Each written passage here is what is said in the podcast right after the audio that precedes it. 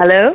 Ja, Maluki, ben je daar? Hey, hey. Ja, dit zijn Rudy en Freddy. Hallo, Ja, leuk we dat zitten hier in totale stressspanning. Spanning. Jessie, gaat het Ja, nog? zijn jullie zenuwachtig? Nou, ik heb er alles aan gedaan. Ja. Ik, eh, ik, eh, Oké, alleen jongens. maar ik kan het bidden. Van, Ja. Het gaat eigenlijk nog steeds best wel nek aan nek. Jesse Ja. stond eerst heel lang voor. Toen heeft Rutger een Facebook-post gedaan en heeft hij eh, Jesse ingehaald. Ja. Ja. het kan alle kanten op. Eh, maar op dit moment staat Rudy voor met eh, Oh. 58 nieuwe leden. Eh, daaronder hebben we Jesse met 52 leden. Nou, die- Heel spannend dus. Maar, maar, zes, leden, zes leden verschil dus eh, nog, eh Jesse. Zes leden verschil, ja. ja, ja, ja, ja, ja.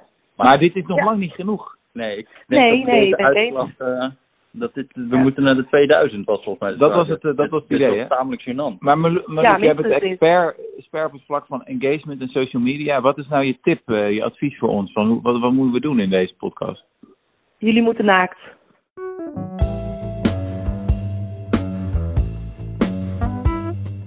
Vlammen, Rutger. Oké, daar gaan we dan. Dames en heren, trouwe luisteraars van de Rudy en Freddy Show. Hey. Jesse, je ziet er verslagen uit. Hoezo dat nou Je er echt, je ziet er echt Ja. als een wrak uit. Ja, Wat was het nou? 58, 52 Ja, in het 58, voordeel van 52. eh, Rudy. ja. Rudy Breman staat bovenaan in de grote Rudy versus Freddy show strijd. Ja. Mensen, wat is dit fantastisch. Nou ja, het stond even 21-1. Echt, ik ga hier Dat nog weken meer- op teren. Ja, Weken. Ja. Zullen we verder gaan? Of, Nee, eh, nee, we want doen? we gaan niet op door, want het is nog maar een tussenstandje. Mm. Het is echt nog maar een tussenstandje. Eh. We gaan natuurlijk over twee weken gaan we het weer checken, want ik moet eerlijk zeggen, het valt nog wel een beetje tegen. Wat hadden wij als target? 2000. 2000, ja. We Ja. zitten dus nu op, uh, is het, 110 ongeveer. Ja, dus nog 20 podcasts als ik het volgens mij... Ja, Ja. Hoeveel Ja. zitten, hoe, of hoeveel gaan- zitten jullie nu? 110. hebben we. 110 Oké. leden. Oh, Ja. Oké, dat schiet op. Ja, dat is wat we normaliter in, in twee dagen of zo binnenkrijgen bij de... ja, dus dat schiet Ja. allemaal niet op. Dus dat schiet niet op, nee.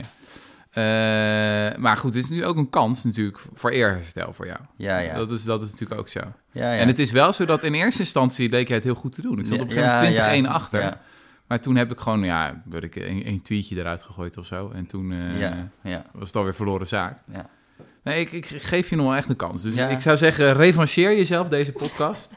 Maak een paar scherpe opmerkingen en wie weet... eh, wat is de link ook alweer van ja? Decorrespondent.nl slash podcast Jesse. Podcast, yes, oké. En als je denkt van, nou, het was toch niet zo... dan doe je gewoon weer lekker eh, de correspondent.nl slash podcast Rutger. Eh, we gaan het meemaken. Eh, wat gaan we doen vandaag, Jesse? Nou, we gaan een goed gesprek hebben over de geestelijke gezondheidszorg. Heel mooi. En wie hebben we daarvoor voor- Wacht, ik ga het wel even doen. Ik heb de Ja, hele titel maar- opgezocht. In de eerste plaats hebben wij natuurlijk in huis onze eigen correspondent. Nina, Nina Polak, dank dat je er bent. Je bent correspondent Modern Leven. En je hebt onlangs heb jij een fantastisch artikel geschreven, mag ik wel zeggen. Ik neem aan dat het ook een boek gaat worden binnenkort.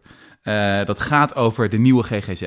Daar gaan we het zo over hebben. Overigens, als het een boek wordt, zullen wij het veelvuldig eh, promoten hier Fijn, in de, in de dat podcast. is alvast fijn. Ehm, en aan tafel is ook aangeschoven niemand minder dan Jim van Os, eh, professor dokter en hoogleraar in de psychiatrische epidemiologie en publieke GGZ.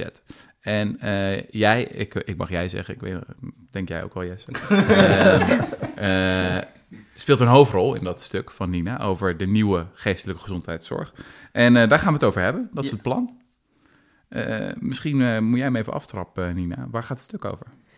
Eh, nou, het stuk eh, gaat over... Ik was bezig te schrijven over het moderne lijden.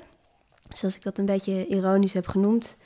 Eh, dus de manier waarop we omgaan met psychisch lijden in deze cultuur... en de manier waarop de cultuur inwerkt daarop... en de manier waarop dat lijden inwerkt op de cultuur. En eh, ik was met heel veel mensen aan het praten. En ik kwam er steeds meer achter dat er enorm veel aan het verschuiven is... in, in de psychiatrie en in de GGZ... en in de manier waarop we kijken naar lijden. En ik ben met allemaal mensen gaan praten die, eh, die vinden dat het niet goed gaat daar... en die ideeën hebben hoe het beter kan. En dus het standaardbeeld is, laten we zeggen, wat, wat als dit de nieuwe GGZ is, wat is dan de oude GGZ? Is dat het beeld van, nou, je, je bent ziek, er is iets kapot in je brein, er moet een pil in, eh, hopen dat het werkt? Is dat, is dat het oude beeld? Nou, de nieuwe GGZ, sowieso, er zijn wel veel mensen die dat een beetje een pijnlijke term vinden, omdat, er, omdat het inderdaad suggereert dat er zoiets is als een oude GGZ. Mhm. Maar er is natuurlijk wel een manier waarop dingen lang gedaan zijn. En, eh, Ehm, een aspect daarvan is inderdaad dat. Hè, dus dat, je, dat psychisch lijden heel erg eh, makkelijk in een medisch licht Mhm. staat. Dat we een heel groot boek hebben waarin meer dan 250, meer, meer dan 250, Jim? Ja, zoiets afhankelijk van hoe je telt tussen de 150 en de 400. Ja, klassificaties staan. Dus dat we al dat lijden in allerlei hokjes duwen. Mhm. Eh, en dat we, dat we ook geneigd zijn om, om daar dan pillen voor te geven. En dat is een beetje het, het clichébeeld.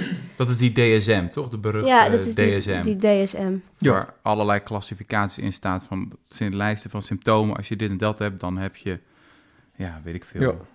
autisme of PDD-NOS of driegedragsstoornis, et Ja. cetera, et cetera. Ja. En, en jij kwam tijdens je artikel, ging de hele tijd de naam Jim van Os ging Ja. rondzingen. Kwam je steeds tegen, waar Ja. je ook kwam. Nou, het was heel erg het idee. Ik, ik dacht, ik ga een profiel schrijven van Jim van Os. Want iedereen met wie ik sprak, die zei... Nou, misschien moet je eens met Jim van Os gaan praten. Hè? Want die, dat is iemand die aan, aan, aan het front van die vernieuwing staat... en die, eh, die enorm veel kennis heeft over, eh, over wat er misgaat en wat er beter kan. En mijn oorspronkelijke plan was een, eh, een profiel schrijven van Jim. Een klassiek profiel. Van deze man gaat dit allemaal, eh, gaat dit allemaal aanpakken. Mhm. Maar ik kwam er, terwijl ik dat aan het doen was, kwam ik erachter dat er ook rond jou zoveel andere mensen en instanties Hmm. en dingen zijn, dat het eigenlijk te- ook een beetje tegen de, tegen de geest van die hele beweging ingaat Hmm. om dan één professor bovenaan te zetten. Dus het is gaandeweg meer een verkenning geworden van al die initiatieven en mensen. En, eh, en, en, en dat is ook niet, het is ook niet één uniforme beweging of zo. Er is eh, gewoon heel veel gaande. En er zijn heel veel overeenkomsten in wat mensen anders willen. Ehm, maar het, het, ik voelde oneerlijk om te zeggen... dit is de man die alles gaat veranderen. Want er gebeurt gewoon heel veel Hm. op heel veel verschillende plekken. Zullen we even beginnen dan nog bij de probleemdiagnose? Jim, als je een soort van de... Laten we toch dan even bot doen. Oude GGZ, nieuwe GGZ. Wat is een soort van de, de, de kern van het probleem met het, met, het, met het oude... of in ieder geval het, het denken over geestelijke gezondheid? Ik bedoel, laat ik zeggen, Ja. bij mezelf beginnen. Ik heb lange tijd toch echt het beeld gehad van... ja, als, er, als je bijvoorbeeld depressief bent, dan... Ja, moet je, dan is er misschien iets mis in je brein. Dat kan je misschien ook zien in een breinscanner. En dan is er wellicht eh, ja, gewoon eh, ja, een chemische oplossing daarvoor. Dan kan je daarvoor pillen slikken. Wat is er, wat is er mis met dat denken? Ja, nou ja, ik, denk eigenlijk, eh, ja, het werd al gezegd, die, die, die term nieuwe GGZ, waar het om gaat, is een soort metafoor van een beweging eh, die zich eh, eigenlijk bezighoudt met het probleem, we weten helemaal niet zoveel. Dus we weten niet precies wat psychisch lijden is, hoe je dat moet duiden, waar het begint, waar het eindigt, waar het overlap heeft met het gewone bestaan. Eh, en we weten niet zo goed van wat moet nou de georganiseerde respons zijn op aanzienlijk psychisch lijden in de samenleving. En geen enkel land heeft dat tot nu toe ontdekt, hoe je dat moet doen. Eh Nederland is een voorbeeld, we stoppen er 7 miljard in.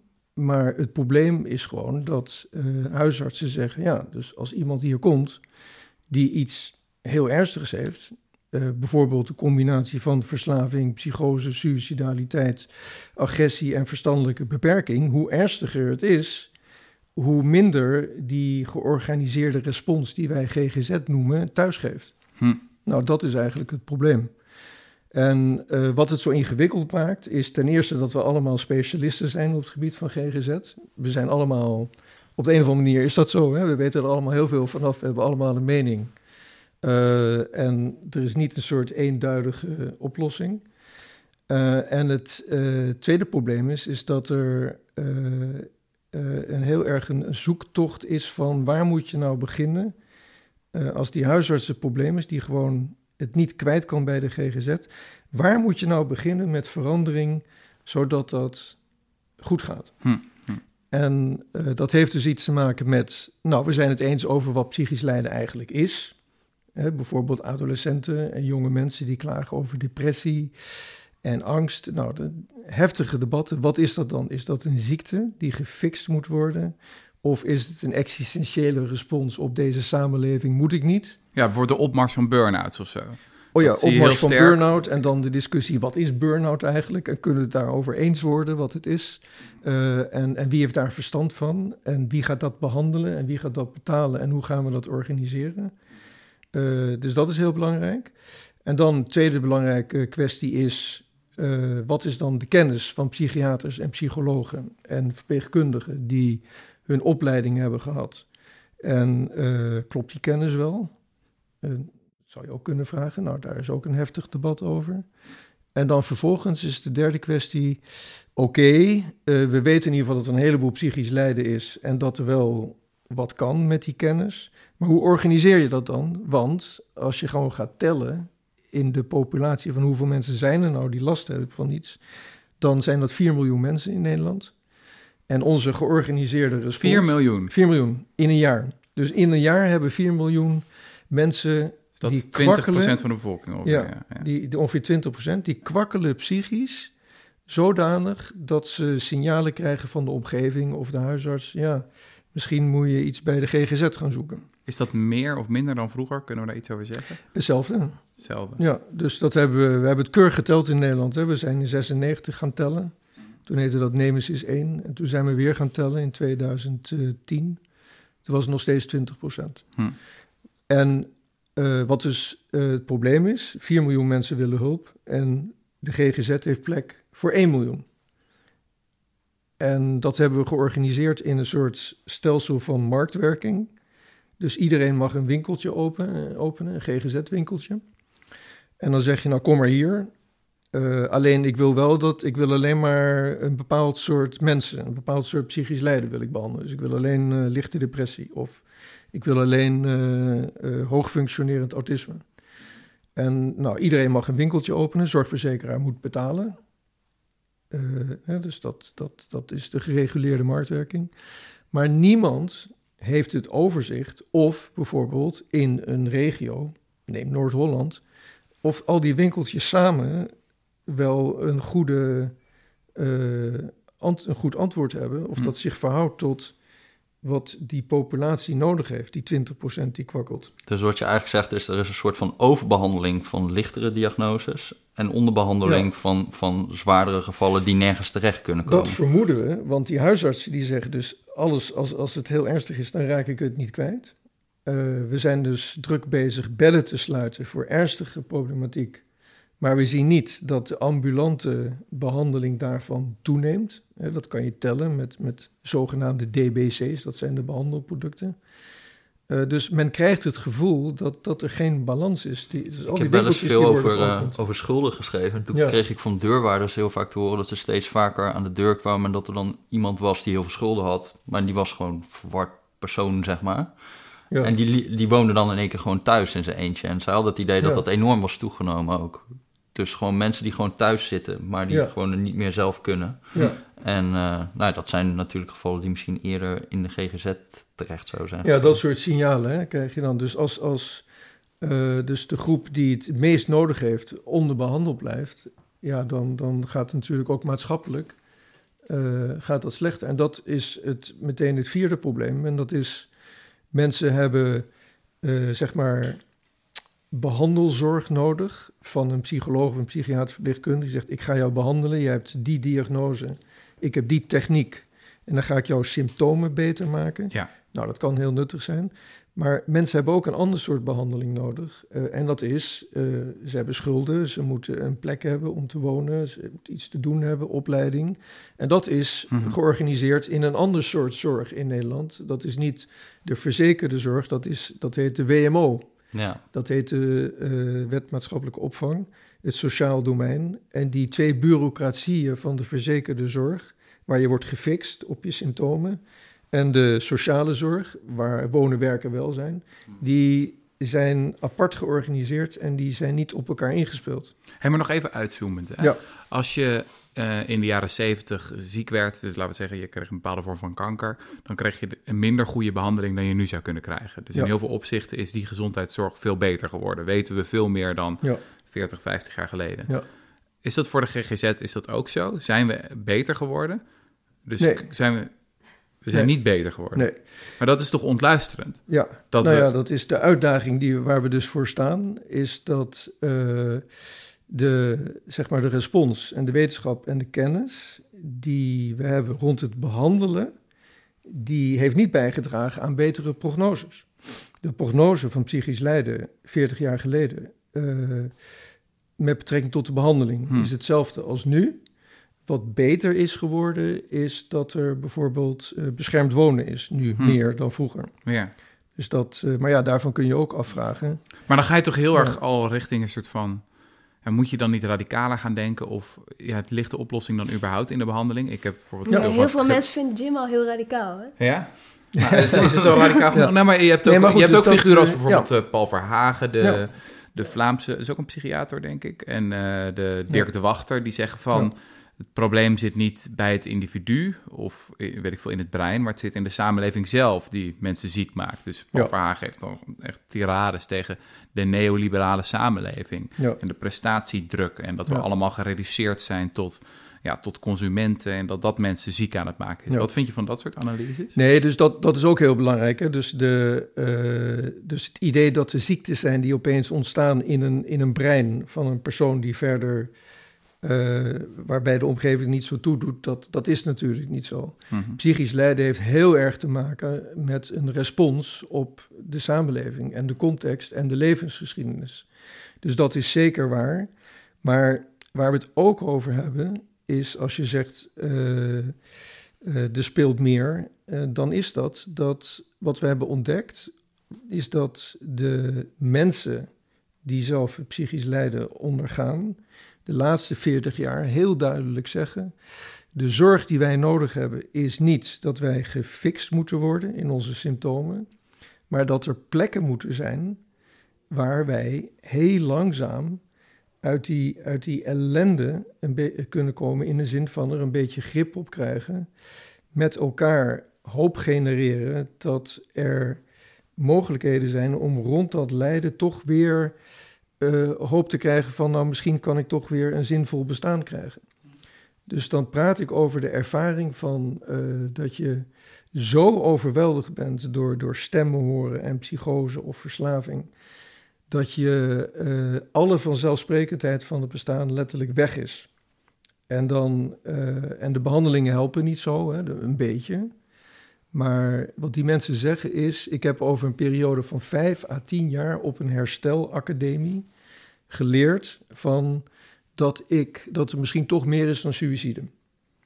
En die plekken waar ik dat geleerd heb, eh, dat zijn plekken die zijn ingericht waar eh, mensen die het overleefd hebben mij aan de hand nemen en zeggen: zo doe je dat. Eh, heel langzaam van er is hoop.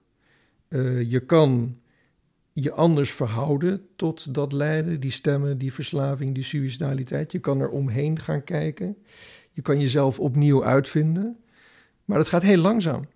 En dat is niet een kwestie van om de twee weken een psycholoog zien of medicatie eh, nemen.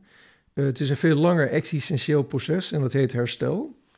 En dat is denk ik wat we wel over de afgelopen 40 jaar sterk hebben gezien.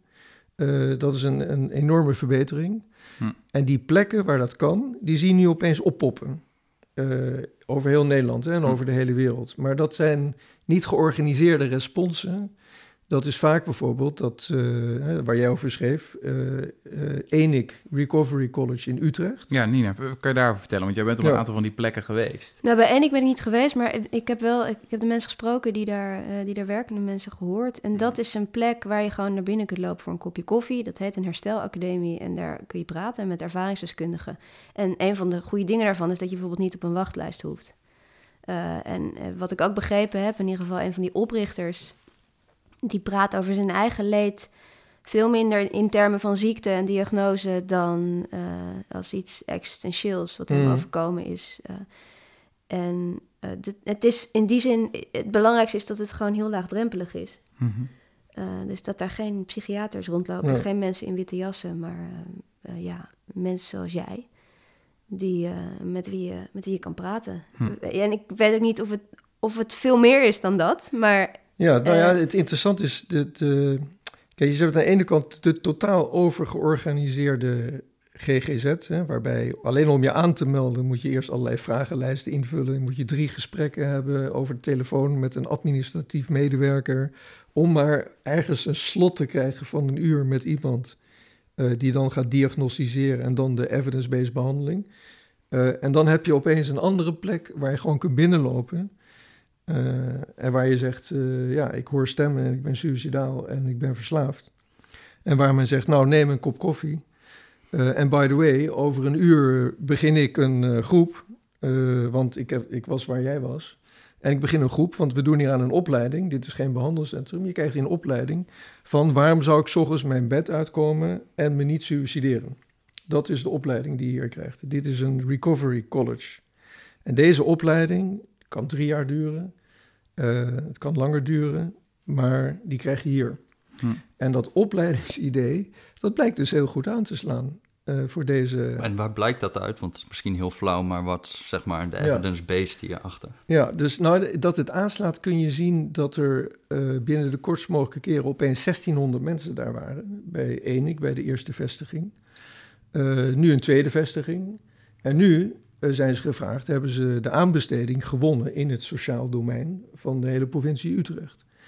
En je ziet hier in Amsterdam, is een mooi voorbeeld, heet dat eiwerk. Hè? Eiwerk, dat is... Maar dat het aanslaat betekent toch niet gelijk dat het werkt. Dr. Bosman slaat ook aan, maar dat is niet... Nee, maar mensen, dat mensen hier graag naartoe gaan en daar engageren. Maar dat is bij de GGZ natuurlijk sowieso zo.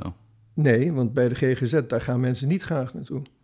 Dus het probleem is dat eh, hoe je mensen hoop geeft en een community geeft, waar ze zich prettig voelen, waar ze verder willen werken aan zichzelf.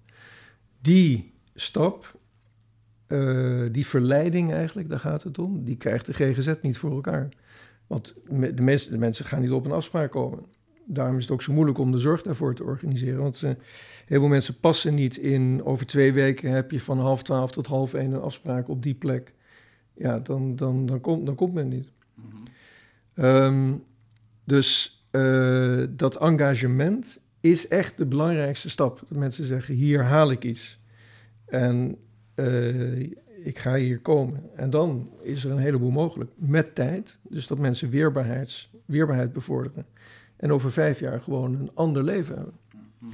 Dus dat is een heel interessant iets. Dat noem ik de parallelle GGZ. Die springt over heel Nederland op. Eh, vaak in de WMO. En De WMO, dat is de wet maatschappelijke dat is de wet maatschappelijke opvang, ja. Dus we hebben nu een soort... Dus we steken 7 miljard in de GGZ, in de verzekerde zorg. En we zien eh, een soort parallelle GGZ ontstaan binnen de WMO... die mensen echt engageert op een manier die een antwoord geeft... op dat hele ernstige psychische lijden... waar je over langere tijd weerbaarheid moet ontwikkelen. En dan is eigenlijk dus de vraag, waar gaat dit naartoe? Wat, wat gaat nou hè, de, de huisartsen klagen? Je ziet hetzelfde bij de jeugdzorg, en waar nu het kabinet door heeft gekregen, terug naar af. Je moet opnieuw een redesign gaan doen. Dit loopt gewoon niet. En de vraag is dus, gaan we dat ook met de GGZ nu doen? Gaan we constateren van, ja, dit, dit is helemaal vastgelopen. Moet. Dus, dus als ik een schets zou maken van de situatie, dan is de oude GGZ is, ehm, een expert, heeft evidence-based onderzoek gedaan Ja. naar het brein, naar de werking van bepaalde medicatie. Je kan je daarop inschrijven naar allerlei gesprekken, bla bla bla. En op een gegeven moment krijg je dan die Ja. evidence-based behandeling toegediend.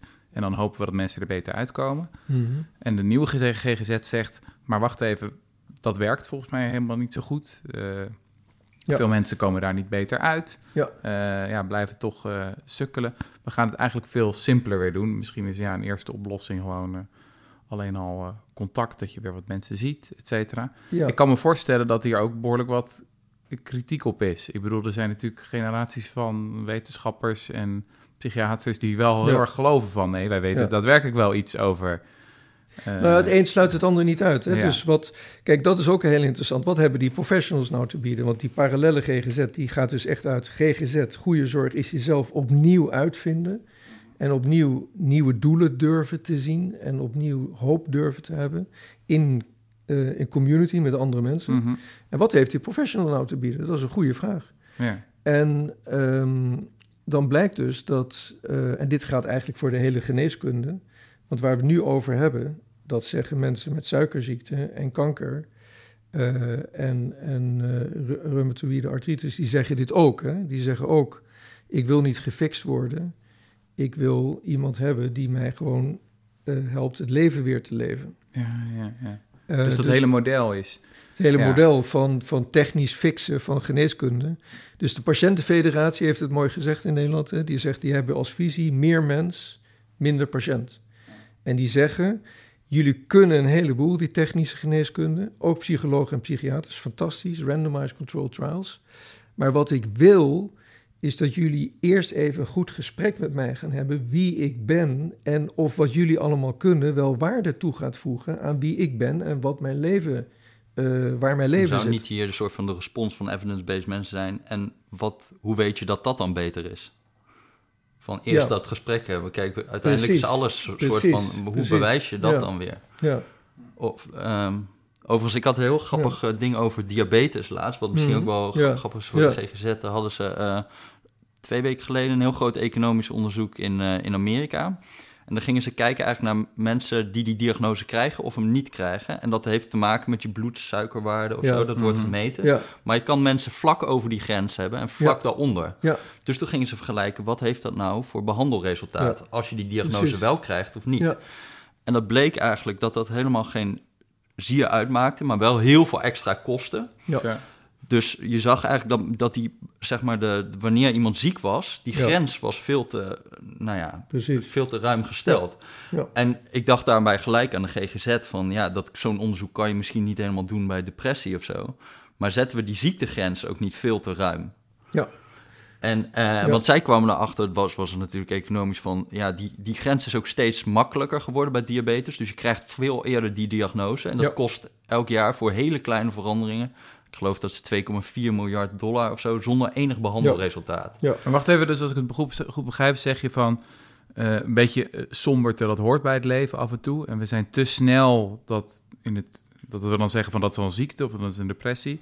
En daardoor gaat er te veel geld naar nou ja, de lichte gevallen, gewoon periodes van somberte die horen bij het leven. En te weinig naar de mensen die het echt Sterker nodig nog, hebben. wat ik me heel Ja. erg afvraagde... is of al die diagnoses niet een soort nocebo zijn. Dus dat je... eh, je hebt een Ja. placebo natuurlijk. Je geeft iemand Ja. hoop dan. Dus eh, dat kennen we allemaal. Je ja. krijgt een suikerpil en dan word je toch beter. Ja. En nocebo is, jij zegt bijvoorbeeld bij een suikerpil... nou, je zou er wel eens deze bijwerkingen bij kunnen krijgen. ja, En dan gaan mensen ook die bijwerkingen vertonen. ja, Dat krijg je misschien natuurlijk ook van zo'n diagnose. Van een label, ja. Dus dat jij zegt van, eh, jij hebt een depressie... en vervolgens Ja. ga je je heel erg gedragen naar... Ja, het dat is, het label. is, eh, het is Ja. ook voor sommige mensen een identiteit geworden. En dat heeft ook te maken met, dat vind ik altijd heel ingewikkeld Mhm. eraan. Van die ziektegrens, daar kun je het over hebben. Maar voor veel mensen is dat die naam ziekte heel Mhm. belangrijk voor de emancipatie van hun problemen. Ja, Dus het is belangrijk dat je Ja. kunt zeggen, ik ben ziek, ik kan er niks aan doen. Ja. Eh, en dat is iets wat je, waar je de ziektegrens legt, dat is eigenlijk heel moeilijk te zeggen. Maar je kunt je Ja. wel afvragen, wat heeft voor zin om een ziektegrens te stellen? En voor mensen Ja. zelf blijft het eh, eh, soms goed om te kunnen zeggen, ik ben ziek, ik kan Ja. niet meer meedoen, ik kan er niks aan doen. ja, Ja, maar dan aan de andere kant kan het ook mensen vastzetten, toch? Ik bedoel, Ja, dat nee, dyslexie altijd een voor- voorbeeld. Er er zijn heel veel mensen in eh, nou, de hoogopgeleide kringen, die krijgen dan, gaat het even niet goed op school. Nou, Mhm. dyslexie, weet je wel. Dan misschien is het leesonderwijs het gewoon niet goed, weet je wel. Maar wat heel mooi aan de orde kwam, hè, wat jij net zei, is dus, eh, je kan op twee manieren kijken naar ziekte. Eén is op, eh, van, vanaf een afstand, op populatieniveau. Dan zeg je, ik ga naar alle mensen met die diagnose diabetes eh, kijken, maar ook de mensen die de diagnose niet hebben en die rond de ziektegrens. En dan ga ik kijken van, voegt al dat medisch handelen nou iets toe aan de prognose en de kosten of niet? Dus dat is typisch vanuit public health denken. En dan zeggen, ja, je kan beter gewoon eh, met veel voorlichting eh, en mensen zeggen, ga nou een beetje bewegen en eh, preventie, kan je veel meer, kan je veel beter dingen oplossen dan iedereen diagnosticeren en gaan behandelen. Dus dat is de spanning tussen, en, het individu zegt, ja, maar ik wil graag met een specialist spreken, want ik Hmm. voel me nu niet goed en ik wil gediagnosticeerd en gefixt worden. En de, de public health methode die, en de individuele behandelmethode, die moeten elkaar, op elkaar worden afgestemd. En wij zitten dus in Nederland met het vraagstuk: 4 miljoen mensen doen potentieel een beroep op de GGZ en er is plek voor 1 miljoen. Dus wat gaat public health georganiseerd worden? Wat gaat vanuit publieke gezondheidszorg georganiseerd worden? Dus voorlichting op scholen, laagdrempelig, eh, groepen maken van leerlingen, maak ze weerbaar voor depressie, et cetera. En wat ga je dan eh, organiseren met GGZ? Naar de psycholoog, naar de psychiater en behandelen. Ja, er wordt, in, er wordt heel veel over preventie gesproken. Hè? Ja. Het is, ik kom heel veel mensen tegen. Ik heb bijvoorbeeld Ja, voor het stuk ook met iemand gesproken die zegt... eh, haar broertje heeft suïcide gepleegd toen hij begin twintig was. En zij ja, wil haar leven nu geven om te zorgen dat dat niet met anderen gebeurt. Ja. En ze zegt, ik wil, ik wil zorgen dat jongeren begrijpen wat er in hun hoofd omgaat. Ik wil, wil dat ze manieren hebben om ermee om te kunnen gaan. En ik wil ja. ik wil voorkomen dat, dat mensen ziek worden. Ehm, en het hoor je op allerlei soorten manieren. Er zijn allerlei ideeën voor hoe dat moet. Het onderwijs, eh, zeggen mensen, is heel belangrijk. Maar ik vraag me wel af, krijg je die, die 20%, krijg je dat cijfer omlaag? Want dat is een beetje de implicatie, dat, dat, eh, dat je het kunt voorkomen. Hè? Wat in de reguliere geneeskunde ook, Ja. eh, ook heel erg het idee is. Ja. Nou ja, je kunt twee, twee dingen voorkomen. Je kunt, je kunt natuurlijk eh, het lijden, dat, dat, zal, dat zal komen. En, de- maar het gaat erom, hoe kanaliseer je het? Kun je het lijden dan kanaliseren of verzachten via publieke maatregelen? Bijvoorbeeld websites met e-communities of studenten die groepen met elkaar hebben. Eh, of eh, of ga je voor, eh, en dan ga je voorkomen dat ze in zorg komen. Dat ze duur eh, overbehandeld gaan worden in de GGZ. Dat is al een mooie manier van voorkomen. Dus het lijden voorkom je misschien niet, maar je voorkomt wel dat het gepsychiatriseerd wordt. Nina, kan je iets zeggen over de kritiek die je hebt gehad op dit stuk? Want het was enorm vol lof natuurlijk. En het stuk is verder het best gelezen stuk dat we in maanden op de correspondent hebben gehad. Eh, voor veel mensen is het echt een verademing, dit geluid. Maar je krijgt ook een kritische reactie van iemand die meer in die, eh, hoe zeg je dat, de neurohoek zit. Ja, het is een super gepolariseerd veld. Dat is ook heel Mm. interessant. Het is een veld met allemaal kerkjes waar allemaal mensen vinden van mijn methode is het best. Mhm. Eh, en er zijn ook heel veel mensen die, eh, die, die als ze Jim van ons horen al gaan stijgen. Mhm. Een nieuwe GGZ. Eh, maar ik vond over het algemeen de, de reacties heel, ehm, heel coulant. Ik had, eh, was er eigenlijk heel verbaasd over. Er waren wel bijvoorbeeld wetenschappers die zeiden... nou, dank voor dit semi-genuanceerde geluid. Eh, maar de wetenschap komt er wel heel bekaaid af. En ik heb bijvoorbeeld gesproken met, eh met Hilgo Bruining, dat is een correspondentlid. En die is voorzitter van de, de wetenschappelijke tak van de Nederlandse Vereniging voor Psychiaters. En die stond wel echt eh, te trappelen om te vertellen wat de wetenschap en de biologische psychiatrie dan allemaal wel kan. Mhm.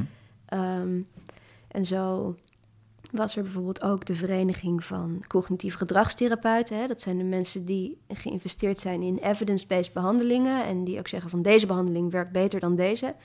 Eh, die hebben me ook uitgenodigd om te komen, komen kijken wat ze dan allemaal wel kunnen. Mhm. Dus ehm, dat heel erg. Mensen die eh, wel denken van we kunnen wel iets toevoegen. En we, we moeten mensen niet hopeloos af, achterlaten. Dat is een belangrijke kritiek. Want, want een van hen heeft ook een stuk geschreven, toch? Voor de correspondent over die biologische psychiatrie. En wat is dan zijn punt? Van heb- wat kunnen wij wel? Die heb ik geïnterviewd. Nou, het grappige is dus dat er in die zin wel veel overeenkomsten zijn eh, in zijn denken. Want ook hij zegt. eh, Jim had het net al erover dat die veranderingen eigenlijk op verschillende niveaus afspeelt. En één is natuurlijk de wetenschappelijke manier van kijken. Van hoe, hoe, hoe gaan we überhaupt testen wat we kunnen? Eh, en dat is lang heel natuurwetenschappelijk geweest. Eh, en ook die hele biologische psychiater die zegt... Nou, wat we niet meer moeten gaan doen is alleen maar naar die hele grote groepen kijken, want dat werkt gewoon niet zo goed. Hij zegt ook, we, we moeten toe naar een veel individuelere manier van kijken. Dus gewoon per mens kijken wat werkt. Maar hij zegt erbij wel, ja, we, we weten wel eh, dingen van het brein. Hij zegt bijvoorbeeld dat hij, eh, wat hij dan noemt, de prikkelbalans in het brein kan uitlezen. En dat hij daar methodes voor heeft. En eh, dat er wiskundige en natuurkundige modellen zijn waar, waarbij je dat steeds preciezer kan gaan uitlezen. Dus dat is dus gewoon een hele harde wetenschap. Hm. En hij gelooft eh, dat dat ook kan helpen. Begin jij dan te zuchten, Jim, als je dat hoort? Of ben je- Nee, dus, de- nee maar wel kijk, ja, de, de, ik ben wetenschapper. Ja. Dus eh, eh, lid van de KNAW. Ja, maar dit is natuurlijk al jaren de belofte. dit is de belofte jaren de is van, we gaan ja. het brein Maar we doorgronden. Op een gegeven moment gaan we... geloof. Hè? Ja. Dus inderdaad, er is een eh, geloof. Nou ja, de cijfers zijn dat we in het onderzoek gewoon buitensporig veel hebben geïnvesteerd in genetica, neuroimaging en allerlei technisch-biologisch onderzoek in de psychiatrie. En heel weinig hebben geïnvesteerd in publieke gezondheidszorg, ervaringsdeskundigheid, onderzoek. Dus een beetje de softere sectoren die nu zo belangrijk lijken te zijn. Dus dat is één ding. Dus uh, uh, het is niet zo dat er opeens iets verwaarloosd wordt. Het is dat dat is het enige wat er is geweest jarenlang. En um, wat, wat, dat moet vooral blijven. Hersenonderzoek is fascinerend. In de neurologie, hè, dan praat ik over Parkinson's, multiple sclerose, heeft dat enorm veel succes gehad. Echt een nieuwe behandelmethode. Kindertjes met SMA die nu genezen kunnen worden. Nou, dus fantastisch. Alleen, uh, het heeft niks opgebracht in de psychiatrie. Het heeft geen nieuwe behandelingen voortgebracht in 40 jaar. Ondanks intensieve in, in, in investeringen betekent niet dat we moeten stoppen, maar het betekent wel dat we daarnaar moeten kijken dat de belangrijkste bevinding is geen bevinding. En dat is natuurlijk ook een bevinding. Wat mij altijd totaal fascineerde toen ik het voor het eerst zag, was dat eigenlijk, of het nou biologisch of soort van de Jim van Os school was, bij bijvoorbeeld antidepressiva onderzoek, als je die mega meta-analyses Ja. kijkt, is 83% van het effect krijg je ook met een suikerpil. Ja, Met een Eh, placebo. met een Ja. placebo. Dus dat is eigenlijk een soort van maatstaf van hoe weinig we weten. Want wat, Ja. wat is dat, die placebo-respons? precies. En, en, dan, Ja. en dan heb je het over die laatste 17 procent. En dan gaan Ja. we dan heel veel aandacht op richten. Ja. Maar wat is die 83 procent? Daar hebben we eigenlijk dan helemaal geen idee van. Ja. En volgens mij bij psychotherapie zeggen eigenlijk die onderzoekers, die Bruce Wempold en zo... Ja. die zeggen eigenlijk ook hetzelfde. Het is gewoon placebo, alleen Ja. variabel placebo. Nou, Dus precies. hoop geven, Ja. Nou, er is, wel, er is wel een klein therapie-effect. Het is niet zo dat therapie helemaal niet werkt. Maar, het het, is- het gaat erom dat je de, verschil, de verschillende... Je kan ze niet tegen elkaar afzetten. Dus je kan niet zeggen, deze is beter. nee, precies. Ze zijn allemaal, werken ze even weinig. Maar dat is Ja. toch best wel bizar. Dat je, ik bedoel, bizar. al die theorieën hebben Ja. gewoon bibliotheken aan literatuur Ja. achter zich. En allemaal ideeën en concepten over waarom deze therapie Ja. zou werken en die therapie. Ja. En als dan iemand zegt, van- of uit onderzoek blijkt, ja, eigenlijk al die therapieën werken ongeveer even, mm, ja, wel een Ja. Het beetje. is ook een beetje van dat onderzoek is heel moeilijk. en hè, en wat, wat jij zegt, hè, heel belangrijk, is eh, er zit een effect in behandelingen, maar eigenlijk in alle behandelingen, wat je ook doet. En dat is natuurlijk interessant. Mensen kunnen veranderen, dat tonen al die onderzoeken aan. Maar er zit een algemeenschappelijke factor waarschijnlijk onder, die iets te maken heeft van dat je twee mensen in een kamertje bij elkaar zet. En de een gaat voor het eerst in zijn leven eh, shit op tafel leggen die hij nog nooit aan iemand heeft verteld. En de ander is ontzettend geïnteresseerd en, en reageert en is Mhm. menselijk. En dan gebeurt er iets in zo'n contact. Dat als je dat goed doet, dat mensen enorm vooruit kunnen. En opeens voorbij dat lijden kunnen komen en, en, en weer uit die somberheid eh, kunnen komen om, om, om weer hoop te krijgen. Dus dat, en jij zegt terecht, waarom, waarom gaan we dat niet serieus nemen en dat beter onderzoeken? Wat gebeurt daar eigenlijk? En dat is natuurlijk heel belangrijk. Hoe kan het dat mensen in dit soort relationele rituelen dingen met elkaar kunnen, eh, waarbij de een dat beter kan dan de ander ook nog? Hè? Eh, hoe doe je dat? Wat, wat gebeurt daar? En maar het- is het en- daar niet ook heel belangrijk dat die therapeuten eigenlijk wel geloven dat cognitief behaviorale Precies. therapie het beste Precies. is wat er is Ja. en dat dat evidence-based is? Want anders Ja. kunnen ze dat niet geloofwaardig uitdragen. Nee, Ik lees Dus- nu een boek van iemand Ja. die zegt... het boek heet Het misverstand psychotherapie... en het gaat dus eh, gaat uit van, Ja. die, van die dus dat al die therapieën even goed of even slecht werken. En hij zegt... het soort therapie is er eigenlijk vooral voor de therapeut. Ja, dus Zodat, hij, gewoon- zodat hij een kader heeft om bij het lijden mee te zijn. Zodat hij het kan verdragen om daar te Ja. zitten tegen die persoon... en eh, ja, Ja. houvast heeft. Dus het is Ja. houvast voor de therapeut in de Ja. optiek van deze schrijver. En en dan is de vraag of het met pillen ook zo is. ja. Ja, daar is dus dat, die Irving Kirsch en zo, die ken, je ook wel natuurlijk. Ja. Die zeggen dat dat eigenlijk bij antidepressiva dat dat een soort super placebo is. Omdat je al Ja. die bijwerkingen krijgt. Ja, En daardoor eigenlijk al het gevoel hebt van, oh, er gebeurt iets met me. Dit zal wel heel... eh, ja. Maar goed, dat is een beetje controversieel geloof Maar ik. daarom is het ook zo interessant. Hè? Eh, ben ik helemaal met je eens. Dus daar zou natuurlijk veel meer aandacht voor moeten zijn. Dat, dat meta-analyse na meta-analyse blijft toch een beetje de vraag van... Ja, wat, wat is het nou een signaal van die antidepressiva of is het geen signaal? En wat, wat Peter Gutsen zegt in Denemarken terecht, die zegt... ja, er zijn veel te weinig trials met actieve placebo's.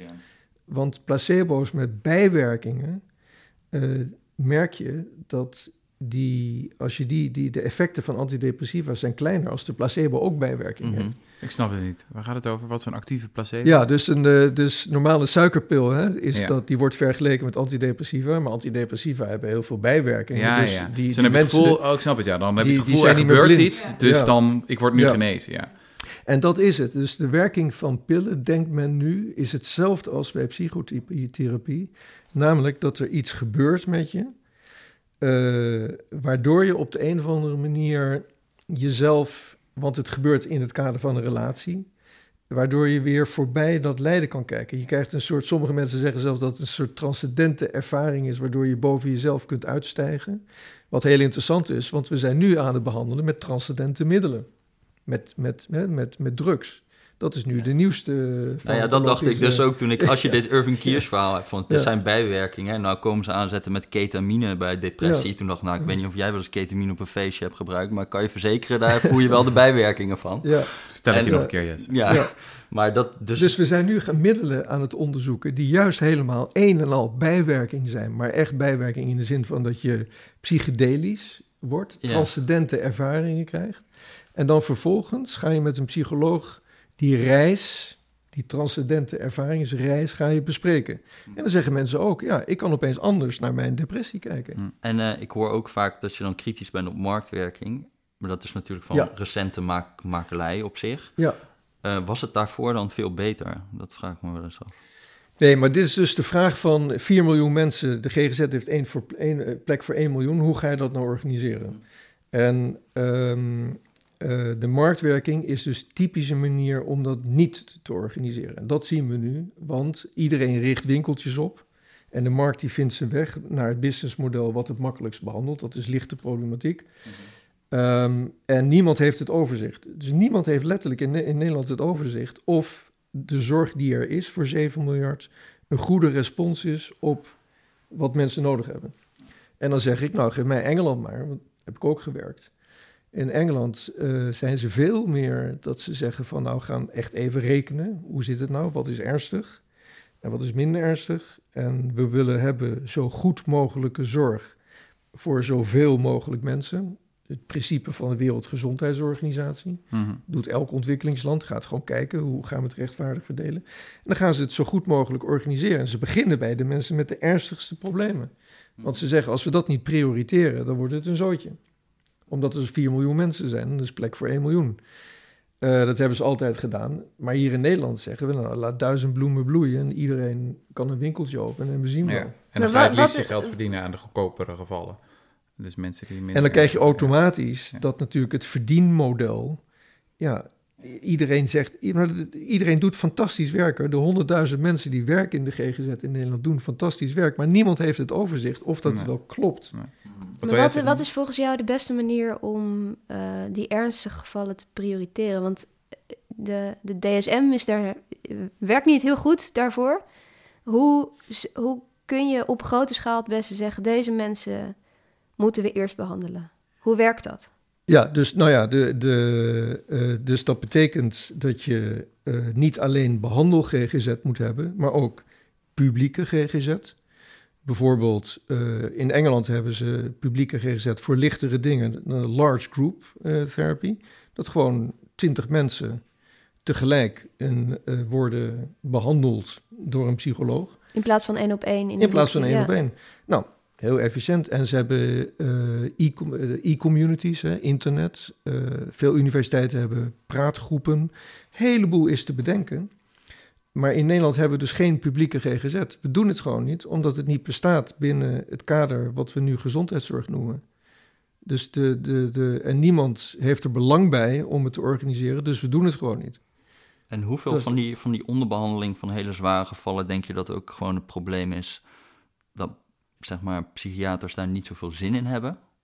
Want dat kan ik me erg goed voorstellen dat Ja. als je dat beroep doet, dat je toch eigenlijk liever Ja. denkt van ik ga zo iemand op de bank leggen die eh, gewoon wat levensproblematiek heeft, maar dat het eigenlijk best wel naar moeilijk werk is om met hele ernstige psychiatrische problematiek Ja. elke dag te werken. Nou ja, dus, maar er zijn dus echt mensen, dat noemen wij dan de sociale psychiaters en psychologen en verpleegkundigen, die dat echt leuk vinden. Dus dat Mhm. is dat je geduld hebt en, en het fijn vindt om mensen mee te nemen in existentiële processen en dan langzaam op termijn dingen ziet gebeuren. Alleen wat het onaantrekkelijk maakt op het moment is de manier waarop de zorg is georganiseerd, is heel erg. eh, je wordt gedwongen in een soort diagnose-fix-model. Ook opgelegd door de zorgverzekeraars. Het heeft met, met lijstjes bijhouden. Enorme overhead. 60% die wordt gegenereerd door allerlei administratieve overhead. Dus het is helemaal niet leuk, want je kan niet op een natuurlijke manier werken. Dus gaat het nu in de parallelle GGZ, zie je die manier van werken nu ontstaan in de WMO, omdat het in de verzekerde zorg gewoon niet kan. Ja. Het is te, te maakbaar en meetbaar en gemaakt Zou het kunnen, te gedijen. als je een beetje uitzoomt, Mhm. dat de reden dat we dus 30, 40 jaar nauwelijks vooruitgang hebben geboekt, dat we dus al die tijd in dat, in dat diagnose-fix-model, in het loodgietermodel, in het, mond, Ja. het, mond- het idee dat, eh, dat je dan als dokter een automonteur bent of in Ja. de GGZ, dat je iets moet repareren.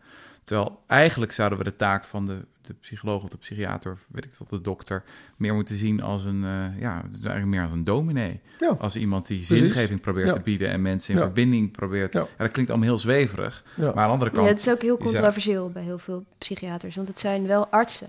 Ja. Dus is wat ze Ja. zeggen. Wij zijn artsen, wij kant- zijn medisch specialisten. Ja. En dat is natuurlijk ook gewoon een gouden badge of een, Ja, een- ja, ja, een ja. witte jas. Dat is wel Ja. je status Dus ook. het is onderling. enorm Ja. status. Ja, Eh, maar wat en- jij zegt, hè, is in de geneeskunde, dat komt uit Amerika overwaaien. Dus eh, het, de, de moral era van geneeskunde is nu aangebroken. En eh, artsen worden nu opgeleid eerder om een coach te zijn dan om een fixer te zijn. Dus de nieuwe generatie artsen, die, die- dat zijn helemaal niet meer de fixers van voorheen. Dat zijn coaches die mensen helpen. En die zeggen, weet je, jouw leven is gewoon je leven. En, dat moet je, en, en als ik iets kan bijdragen met, met mijn dingen, dan doe ik het graag. Maar jij, hè, ik, ik ben jouw coach. Ik ben coachend bezig. Wat in mij daar toch een beetje tegen protesteert, is als je dan zegt: oké, ze moet een dominee zijn, dan wil ik ook wel weten of dat dan beter werkt. Ja. Dus het is een beetje dat je dan uiteindelijk toch de hele tijd teruggrijpt bij mij op Ja, een soort is niet, eh, evidence-based ding. Het is van- niet of iets werkt of niet, want wat of iets werkt of niet moet onderzocht worden in randomized control trials en dergelijke. Maar het is meer eh, wanneer pas je wat toe bij wie op welk moment in zijn leven en is er een goede afstemming eerst van of mijn evidence-based behandelingen wel iets gaan toevoegen aan waarde in jouw leven. Ja, maar dat gaat ook bijna niet onderzocht kunnen worden, omdat het gewoon te Jawel. klein is. Dominee is in ieder geval goedkoper. ja, Ja, oh, nou ja, maar daar zeg je het. Wat, wat wel onderzocht wordt dan, hè, jouw randomized control trial, dat wordt nu veel bij einde leven eh, problematiek gedaan. Dus mensen die doodgaan aan kanker. Daar wordt het meeste geld aan uitgegeven in de geneeskunde. Einde leven behandelingen. We consumeren onze laatste vijf à tien jaar. En dan wordt onderzoek gedaan. En dan zeggen ze van, nou, je hebt kanker. eh, en ehm, als je een artsen vraagt, zullen we nog veel aan je gaan sleutelen? Dan zegt eh, 80% van de artsen nee. Want die weten wat voor ellende dat is. En die denken, nou, de tijd die ik nog heb, ga ik gewoon lekker gebruiken om afscheid te nemen. En als je het dan gewoon aan mensen vraagt, die, die zijn geconditioneerd, die denken, ja, ja, graag, graag, fixen. Maar als je ze dan, dat is de randomized trial, als je ze dan met, met video en getuigenissen en allerlei ander materiaal laat zien wat ze letterlijk te wachten staat, dan zie je ze massaal gaan kiezen als artsen. Eh, dat is dan de interventie. En de, en de, de, de placebo-groep die niks te horen krijgt, die kiest van fixen. Dus eh, mensen kiezen uiteindelijk voor de dominee. Dus ze willen wel gefixt worden als dat fixen nog iets toevoegt en ze niet zieker of ellendiger of existentieel slechter maakt. ja. Maar je Dus- ziet het ook. Ik bedoel, dat is een van de redenen dat ik aan dit onderwerp begon. Mhm. Mensen als Damian de Nies en Paul Verhagen, eh, Dirk de Wachter. Eh, ze zijn in feite dominees. Ze zijn dus hun, Dat zijn allemaal psychologen, psychiaters. allemaal Ja. psychiaters Ja. die, die cultuuranalyses toepassen. Die, waarvan je kan zeggen, nou, ze zijn misschien een tikkie aan de paternalistische en conservatieve kant. Maar het zijn... Ik bedoel, dat interview met Damian de Nies, waarin hij deze problematiek Mhm. eh, beschreef. En eigenlijk zei, we zijn, ehm, we zijn, we willen te graag gelukkig zijn. Dat is Mhm. het meest gelezen stuk uit de NRC van 2018. Me- In zekere zin wil men dit ook. En het is dus, men is ook wel bereid om de psychiater die rol toe te bedelen. Mhm. Mhm. Het is Ja. ook niet wel opvallend dat mensen daar waarschijnlijk in het abstracte bijna altijd mee eens zijn. Alleen nou uiteindelijk toch die witte jas willen. Ja. Dus ze zeggen wel van, ja inderdaad, we willen te graag te gelukkig zijn, maar geef mij alsjeblieft zo'n man die mij gaat behandelen. ja maar het Ja. kan wel zijn dat dat aan het veranderen is. Ja? Ja. En, en ik geloof ook, en dat, dat zou ik nog wel willen vragen... heb jij er zicht op of Je hoort wel die DBC's, die diagnose-behandelcombinaties, die Ja. heel belangrijk waren voor de vergoeding. Daar wordt iets aan gedaan. Ja. Eh, hoe vordert dit? Is er hoop? Is, Ja, er is hoop. Ja. Nee, ik denk het wel. Want je ziet echt, eh, dus eh, de hoop was al, eigenlijk was die hele diagnostiek, dat is een heel belangrijke factor. Dat maakt het echt medisch. In 2013 is die DSM-5 uitgekomen. En toen wij de DSM-5 maakten, was het eigenlijk al de bedoeling om die categorieën los te laten en dingen gewoon vrij te geven. En iedereen veel meer persoonlijke diagnose mogelijk te maken. En dat is toen niet gebeurd, omdat men bang was dat het niet zou passen binnen de administratieve systemen die rond de fixit-zorg zijn gebouwd, ook Ah. in de Het psychiatrie. is een administratieve reden waarom Ja. je daaraan vaststaat. Ja, Terwijl dus wetenschappelijk wetenschappelijk, gezien ja. zeg je, dit kan Ja. niet meer. In 2013 was dat, hè, toen Ja. we de DSM-5 aan het maken waren in Ja. Washington, D.C. En toen was gewoon de bedoeling bij het maken, dit gaan we gewoon losmaken. En iedereen eh, krijgt zijn eigen mix van klachten, gewoon let's, let's, let's see. En toen zeiden de, de psychiaters in Amerika, ja, maar dat kan niet, want het past niet in het administratieve systeem. Dan krijgen we geen vergoedingen meer. Maar is dat niet ook, want ik denk, al die diagnoses worden ook gewoon een beetje gebruikt om mensen een behandeling te geven. Je zag dat heel erg met die, toen die aanpassingsstoornis werd geloof ik uit, Ja. het, eh, uit het basispakket Precies. gehaald. Ja. Toen hebben ze later eens een onderzoek gedaan. Dus dan werd je niet meer vergoed voor de zorgverzekeraar als je een aanpassingsstoornis Ja. had. Nou, al die mensen die dat hadden, hadden het volgend eh, jaar Ja. had 90% een andere diagnose. Ja. Dus het is gewoon een vinkje, maar het is niet echt Nee, een reële... zeker, ja. Dus Ja. die psychiaters gebruiken het toch al niet, Nee. eigenlijk. Maar wat nodig is, is denk ik, eh, net zoals bij die einde levensproblematiek, is voorlichting. Je moet veel beter mensen voorleggen, voorleggen eh, op school al. Je gaat angstig worden, je gaat depressief worden, je gaat af en toe te veel drinken. En wat betekent dat nou eigenlijk? Wat, wat, wat moet je daar nou mee? Is dat een ziekte of is dat dat je af en toe weer even je evenwicht moet vinden en we zijn allemaal kwetsbaar? Dus ik denk dat we veel beter op school moeten uitleggen dat er zoiets is als psychische variatie, dat iedereen daar vroeg of later tegenaan gaat lopen. En wat doe je dan? En dat is dan weer de publieke kant, hè, de voorlichtingskant. Eh, en daar kan je al een heleboel mee bereiken. Dus dat je mensen deprogrammeert van het fixmodel. Waar wij overigens ons geld mee verdienen. Want daar zitten dus ook belangen. Honderdduizend mensen in Nederland verdienen daar hun brood mee. Eh, dus, dus niet omdat ze dat... Ze willen niet fixen. Ze weten ook wel hoe ingewikkeld het is. Maar we, zijn, we gaan ten onder aan ons eigen succes. De DSM-5. Zeggen dat we alles weten van het brein. Zeggen dat alles evidence-based is. Zeggen dat we alles kunnen diagnosticeren. Dus we moeten ook de bevolking deprogrammeren. Van we weten helemaal niks. Ja, en de beroepsgroep. En de beroepsgroep. Ja. Ja. Eh, Maar oké, werkelijk. dan kunnen ze hun Ja. werk ook niet meer doen, want dan hebben ze geen placebo meer. Nina, jij gaat hier verder over schrijven in de, Ingewikkeld. in de toekomst? Ja, nog wel een beetje. Ik, ik, ik ben wel heel geïnteresseerd op dit moment in eigenlijk de meest eh, wonderlijke van de evidence-based behandelingen. En dat is EMDR. Dat is een soort wondermiddel. voor Mhm. Iedereen die ik ken die in psychotherapie gaat, krijgt op het moment eh, EMDR. Wat is Ja. EMDR? Eh, het is eye movement. Eh, Nou, het, is een, het is mooie- een traumabehandeling die oorspronkelijk eh, voor PTSS eh, wordt toegepast. En het Ja. is iets snels en kleins, eh, wat eigenlijk wel een beetje op hypnose lijkt. Je Het is een krachtig ritueel. Ja. ja. een ritueel, je, wordt, Ja. je, je, krijgt, eh, je, je gaat terug naar je trauma en de therapeut die houdt iets voor je ogen en dat volg je met je ogen. En terwijl dat gebeurt, wordt de herinnering, eh, ja, die, de, de lading gaat eraf. Nee, de herinnering blijft, maar de, de traumatische lading Ja. gaat eraf. Dat, ja. is, dat is de belofte van het ritueel. Ehm, En dat werkt knettergoed.